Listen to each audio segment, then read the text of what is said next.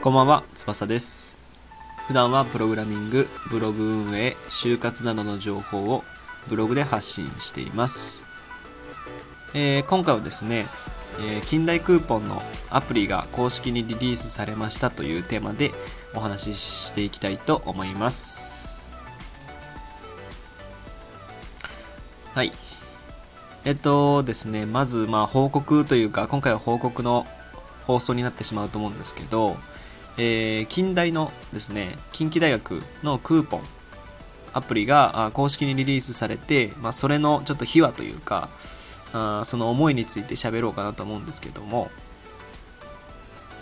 あのーですね、えー近代クーポンっていうサービスを11月1日から、まあ、リリースというか、させてもらってて、まあ、そのアプリの、まあ、エンジニアとして僕は今回携わらせてもらったんですよね。で、近代クーポンって何かっていうと、そのコロナの時代というかコロナがこう始まって、えー近畿大学もそうだし近畿大学の周りのねこの商店街があるんですけど大学通り商店街って呼ばれたりするんですけどその大学大大学通り商店街の、まあ、影響ってのは結構大きいんですよ。あの僕の友達のバイト先だとそのコロナによって近代通りの人たち近代通りのその飲食店が潰れてしまったっていうところもあったりして結構ですねその影響っていうのは実は大きく受けてて。でそんなそんな中ですねその、まあ僕の友達のね、えー代表の子があゼミで提案したらしくてでそのゼミのゼミの提案が通って、えー近畿ゼミにもゼミを通ってその次の近畿大学も通ってで今回こういうプロジェクトにはじプロジェクトが始まったっていう経緯があるんですよね。うん、で近代クーポンって何かどういうふうに使うかっていうと、えーこのクーポンクーポンアプリは基本的にこう全部全学生に届いてて通知がいっていておよそ2万5 0人ほどですね。2万5000人ほどの学生に通知がいっていてえっと参加店舗はだいたい50店舗ぐらいある。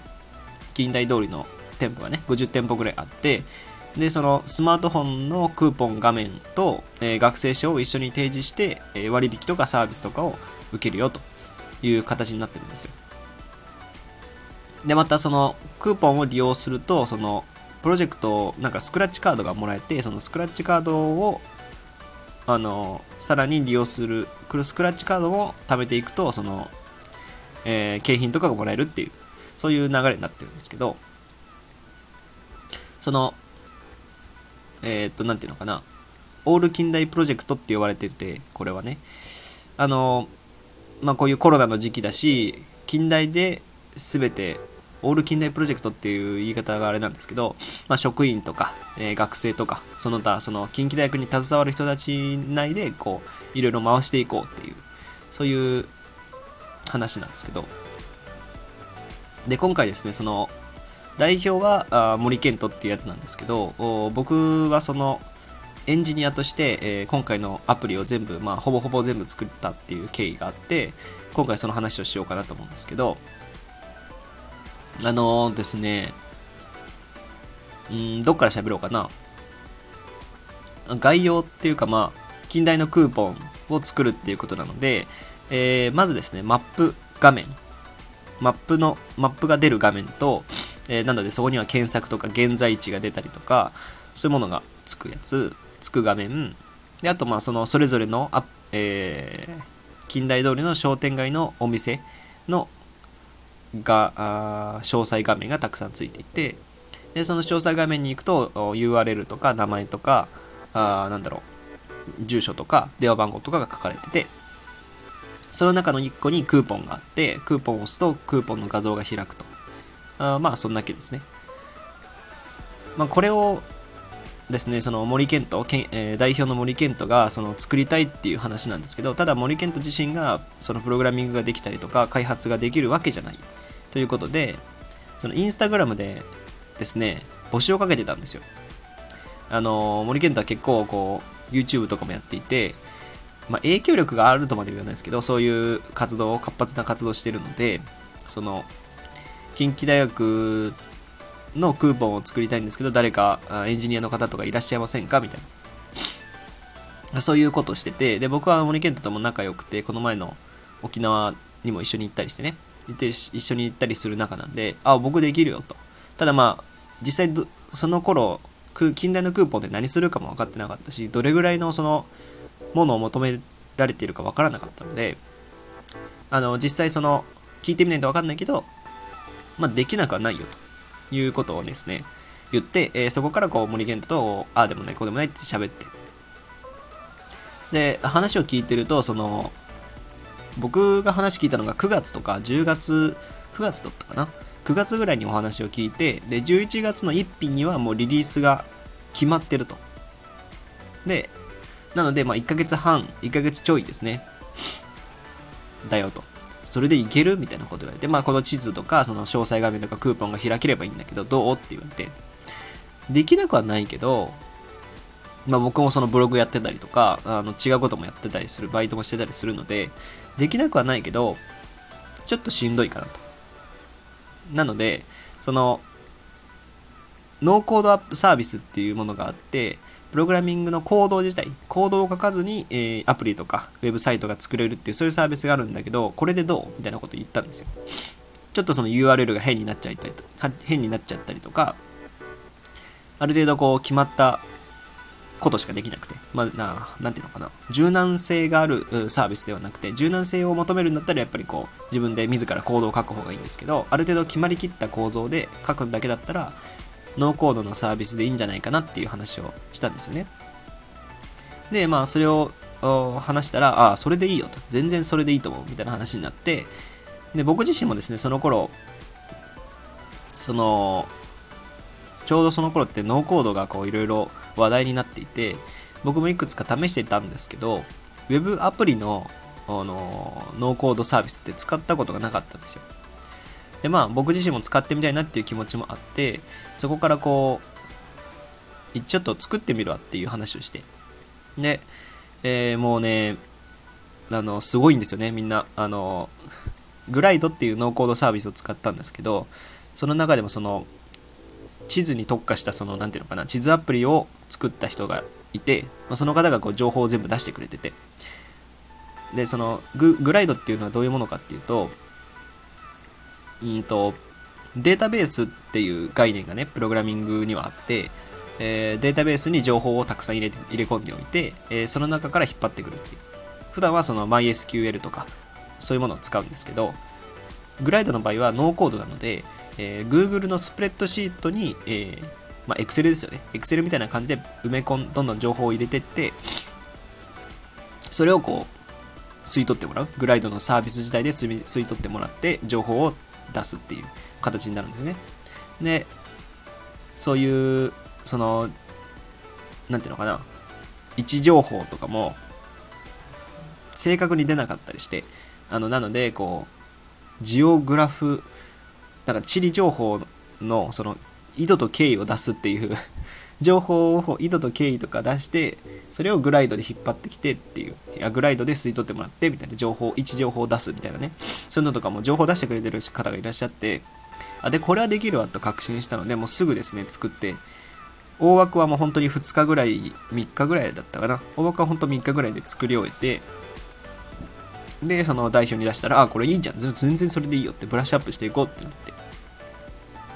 で、僕がブラッシュアップをこうデザインとかね、色合いとか、あのアイコンとか、まあいろいろそのデザインだったり、えー、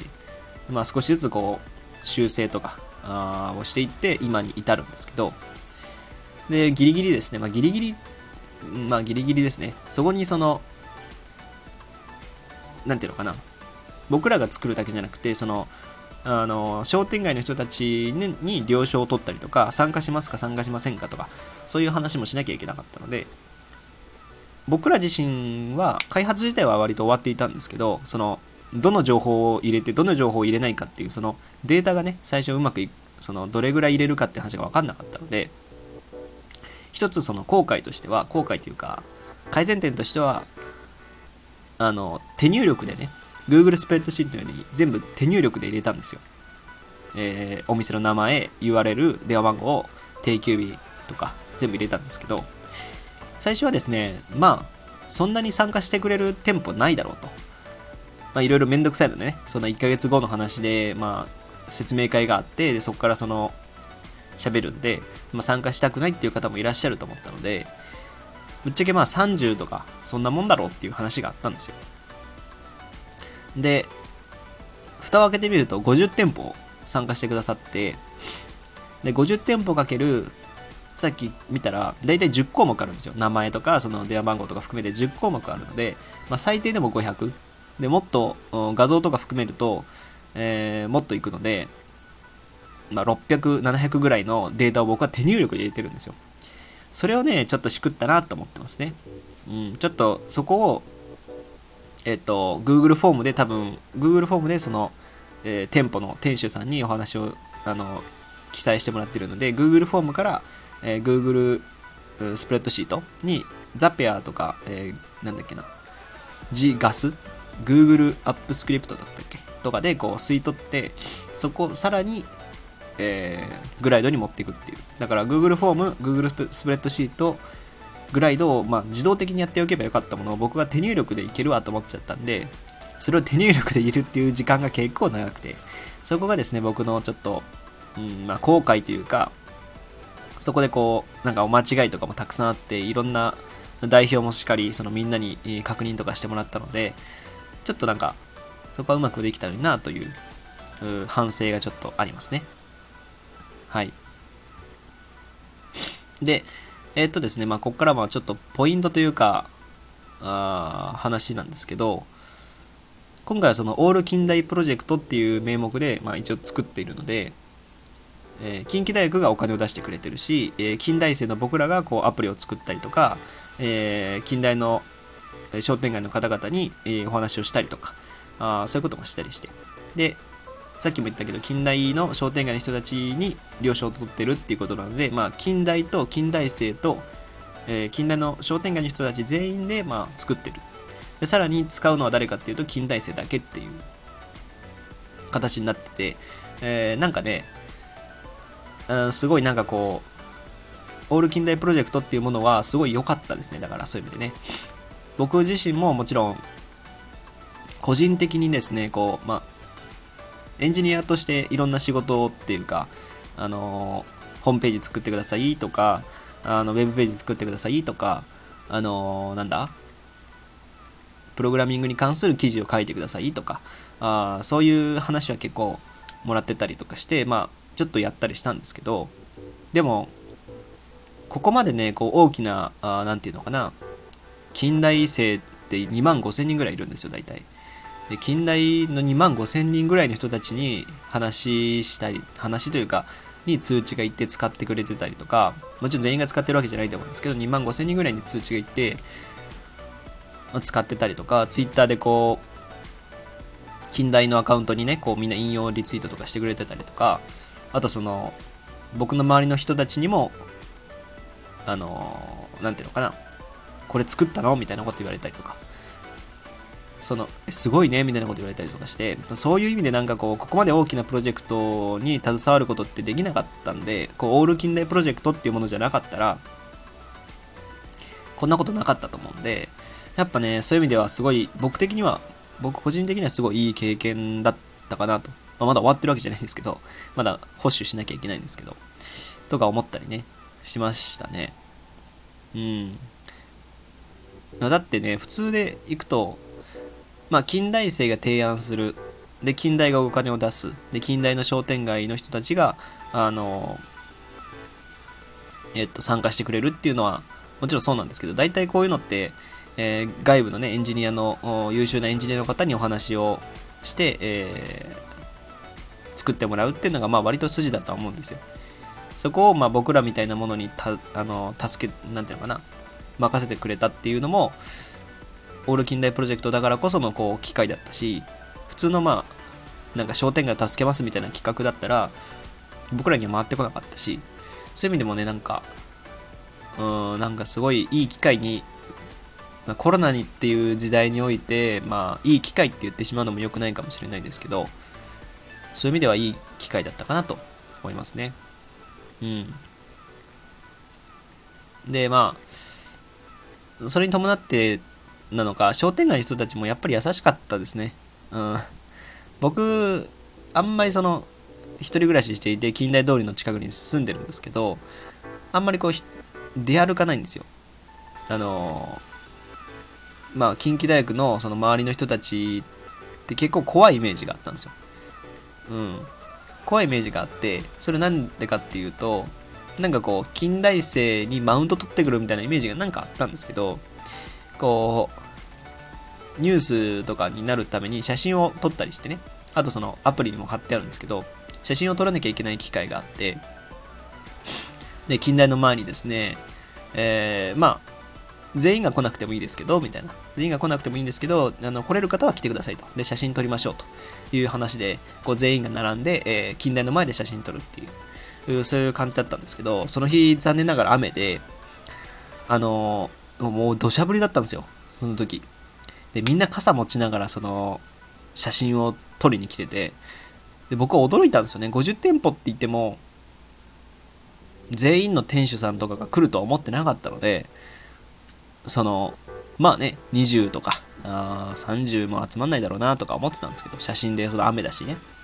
そしたらですね、むちゃくちゃ人多くて、本当多分50人ぐらい、もっといたと思うんですよ。なんか、2人で来てくださってる方とかいらっしゃって、